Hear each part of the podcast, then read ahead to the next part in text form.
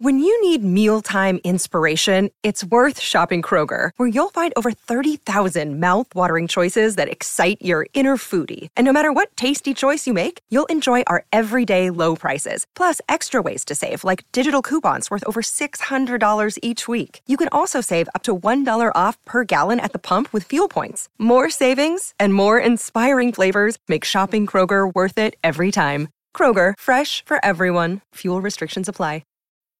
This episode is brought to you by Bumble. So, you want to find someone you're compatible with, specifically someone who's ready for a serious connection, totally open to having kids in the future, is a tall, rock climbing Libra, and loves rom coms with vegan pizzas on Tuesdays just as much as you do. Bumble knows that you know exactly what's right for you. So, whatever it is you're looking for, Bumble's features can help you find it. Date now on Bumble. Talk to. Before we get into this next story, I want to thank Corby, Liam, and Gwen for joining my Patreon this past week. Your support means so much to me, so thank you. For all who'd like to gain access to my bonus episodes as well, head on over to my Patreon page at patreon.com slash drnosleep. Thanks again, and now time for the story. You're kidding me, right? I asked as Captain Malloy revealed just what exactly we were looking for. The crew gave each other strange looks and let out nervous chuckles. Do I ever joke? He asked back with his usual stern look. He didn't. So the fact that he just claimed to know the location of the lost city of Atlantis could only mean two things. A, he'd lost his mind, and B, he legitimately knew the location of the supposedly mythological city. According to our captain, the city had been rediscovered after an underwater earthquake. How he was the one to come across this information, he wouldn't say. But he promised us all the riches we could ever dream of, as long as we followed him on the mission. So, what are we going to do? One of the men asked. We're going to dive down 7,000 feet and confirm what I found. One of my contacts will provide us with the tools we need. I trust a few of you know how to operate diving vessels? He asked. He was right. A good portion of the crew had scoured the depths of the ocean in miniature submarines, but most of us were fresh meat aboard the research vessel we'd since come to call home. Our job had never been more than tracking weather patterns and learning about how storms affected the oceans. While it wasn't the safest job, it beat the crushing pressure of the depths. The submarine is only capable of holding five men, including myself and the helmsman. That leaves three spots for volunteers, Captain Malloy said. The men let out a few questioning mumbles, but none daring to speak up. I didn't know if the captain was telling the truth, but I couldn't deny the unrelenting curiosity his insane statement had built up. So I raised my hand. Ah, Winters, good to have you on board.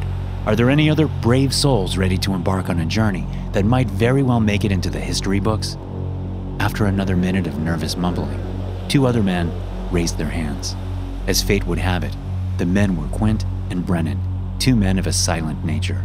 They were among the more experienced crewmen, mostly keeping to themselves. Excellent. We'll reach our destination within the next day. We'd already spent a week on the open ocean, albeit under the guise of another regular job. That night, we all gathered together in the small dining hall, whispering about what we would truly find at the bottom of the ocean. According to the legend, Atlantis was a city south of Gibraltar, one that had sunken into the ocean over 10,000 years ago. But we were heading far out into the Indian Ocean, thousands of miles away from its supposed location. Once the first light of day reflected off the waters on our port side, we had finally reached our destination. Just on the horizon, we could see the research vessel we were meeting up with. Due to the secretive nature of our mission, only a skeleton crew could be found aboard.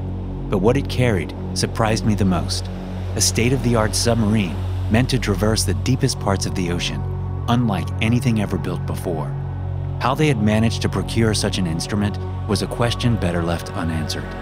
Few words were exchanged as we went aboard the unnamed research vessel. We were just shown the way to the submarine, where the five of us boarded what was essentially a metal prison. The helmsman's name was Dylan Wallace, the only crewman coming from the other ship. Unlike the rest of us, he didn't look suspicious, but rather excited about what might lie at the bottom of the ocean. Gentlemen, prepare for the last job you'll ever need to endure, Captain Malloy said as they shut the door on us. With that, we were lowered into the ocean. The windows were quickly enveloped with water, and the light of the rising sun was turned to mere rays dancing in the shallow depths of the ocean.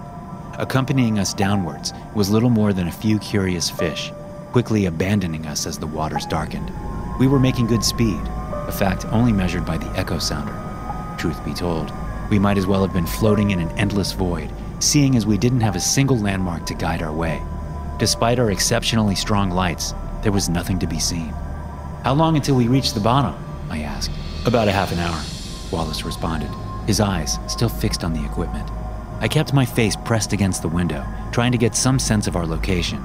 There were a few jellyfish and twisted, deep sea creatures out in the void, but apart from that, all I could see was darkness. The following 30 minutes felt like an eternity, and I felt as if I had to hold my breath until our helmsman finally announced that we should brace for impact. The landing was rough, and that was by design as the vessel was built to resist pretty much any external force. I took another peek outside the window, only to find endless dunes of sand. There's nothing here, I said. We are some distance away from the actual target, not sure how it happened. I suppose the current dragged us away. We kept moving along the ocean floor in search of ruins or any signs of ancient life. Before long, the soft sand gave way to a rocky surface. There were massive, strange holes covering the majority of the surface, each measuring about a dozen feet in diameter and stretching endlessly far into the ground. What are those things? Quint asked, trying not to sound too worried. I haven't the faintest idea, Captain Malloy said back. But I don't think they're natural formations. Ignoring the weird phenomenon, we kept moving. In the distance, we could see a thick pillar that stood out from the ground. Is that? I began. It's Atlantis! Captain Malloy exclaimed in joy. I still couldn't believe it, but as we progressed further, the true magnitude of that pillar came into view. As we passed a cliff, we realized that it was the center of what had once been a massive city. Tons of ruins surrounded the thick structure, which stretched a hundred feet up into the air. It shone gently as our light was reflected off it, and that's when we realized it was actually made from a strange looking type of metal, almost untouched by time itself. I can't believe this, Wallace let out. The city, supposedly standing underwater for thousands of years, had yet to be washed away by the tides of time. Though the brick and stone was gone, the metal scaffold remained. At a first glance, none of us could figure out what the material really was. But the fact that nothing had broken it down, not even earthquakes, meant that it was the strongest building material known to man. Still, among the vast city, an eerie presence still lingered. The holes we'd seen on the rocky surface covered the city as well. I wonder what made these holes, Quint said. As we descended down the cliffside into the city, we got a true scope of what had actually happened to Atlantis because the cliff was riddled by exactly the same holes. Our assumptions were simple that something had dug out the ground beneath the city until the point where the porous ground could no longer support the structures above, at which point it had sunken into the ocean, killing everyone living there. But above the tragedy stood a wonder hidden for thousands of years, a city extraordinarily well kept and built up by materials forgotten by mankind. Just a small sample of the material would make us rich beyond our wildest imaginations. We approached the ruins, ready to extract a small sample while taking enough pictures to shred any doubt back on the surface. Wait, did you guys see that? Brennan asked as we tried to remove some of the metal. See what? The captain asked back. There was something in the hole just a second ago, Brennan said. The rest of us gathered at the window, staring into the numerous holes below us, but they were empty. There's nothing there, I said. You sure you. But before I could continue, our vessel shook violently. What the fuck was that? Quint asked. Our helmsman tried to maneuver the submarine away, but something appeared to have latched onto us. We peered out the window to see a gigantic earthworm like creature emerge from one of the holes, faceless and covered in long, thin spikes. Each of its appendages appeared to be made from the same metal as the city itself. It approached us at a rapid pace, and once it had its body pressed up against the window, one of the spikes shot through the hull, stabbing Brennan through his chest. He let out a short whimper before falling lifeless as he hung on the spike, penetrating the wall. The worm pulled away for a moment, appearing to detach from the spike it had attacked us with. Get the hell out of here, Quint yelled. Luckily, the spike seemed to seal the hole it had created, but our luck was short lived as the worm struck again, shooting three more spikes through, one stabbing Quint through his leg and grazing the captain's arm. In addition, it had partially damaged the engines, making a quick ascent impossible. More worms emerged from the other holes, each one bigger than the last, far larger than our own vessel. As we reached the cliff, another one attacked us, that time hitting Quint through his abdomen and just barely missing my face. Can't this thing go any faster? I begged. Half the engines are dead. This is all the speed we're going to get, Wallace said in panic. We reached the top of the cliff just as another worm latched onto us. While the spikes just barely penetrated the hull, that one didn't let go.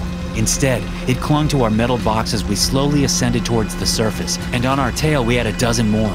They were all seemingly unaffected by the rapid pressure change, each just following, but not attacking. In a way, they almost seemed to be playing with us. By then, some of the spikes had been torn away, allowing water to pour into the submarine. Luckily, we were high enough up for the pressure not to instantly kill us, but the creature had still latched on. Quint had fallen unconscious from blood loss and was just barely breathing. We all knew he'd be dead long before we made it to shore, and if the creature didn't let go, so would we. But as we breached the surface, we were still partially enveloped by the massive worm. From the outside, we could hear gunshots, with some bullets hitting the creature and some hitting us. Luckily, the hull was strong enough to withstand it, which made the spikes even more menacing. The hail of bullets were just enough to make the creature let go of us. Without hesitation, we opened the hatch and climbed outside. The entire crew of both ships stood in panic on deck, watching about a dozen worms circle around. Some of them immediately pounced at the side, shooting their spikes into the hull, penetrating it with ease. Wallace went back inside to try to get Quint loose, but just as he climbed back down, another worm attacked, shaking us to the ground. The crew on deck quickly lowered a rope, which I grabbed onto, following the captain. But as we did, the submarine was pulled back under with Wallace and Quint still inside, including all the data we'd collected. By then, everyone back on board had realized it was a futile fight. Our accompanying research vessel had already started turning around, but with the creatures latched on, there was little we could do because the hull had been torn to shreds with water pouring in. At a record pace, it had already tipped over, with the crew desperately trying to get out of the water. One by one, they were consumed by the creatures, and we were next. All of you, to the lifeboats, now! The captain ordered as he turned to enter the engine room. What are you going to do? I asked. I'm making sure these things don't follow us back. With that, he ran towards the engines, as the rest of us attempted to use the lifeboats to flee. As we lowered the boats into the ocean, we were picked off, one by one, by the worms below. In the end, we were hanging on the side of the ship, trying our best not to get consumed by the monstrosities we ourselves had awoken. Then we heard a brief bang, followed by a flame that started engulfing the entire ship. The captain had ignited the fuel reserves. Before we could react, the ship exploded, propelling us all into the infested waters below. The last thing I remember before the world faded to darkness was grabbing onto a piece of debris. Then nothing. I can't tell you how much time passed, but when I woke up, both ships had long been taken down into the depths of Atlantis. There were no survivors, only myself floating on an endless ocean on a piece of debris. Three days would pass until I coincidentally drifted into a shipping lane. But when I told them my story, no one believed a word. Atlantis was a real place, full of hidden discoveries never to be seen again. And if I'm perfectly honest, it's just better that way. Those creatures, whatever they are, need to be left alone until the end of time itself. Thanks for listening. To get notified every time a new episode is released, be sure to click the follow or subscribe button and turn on all notifications.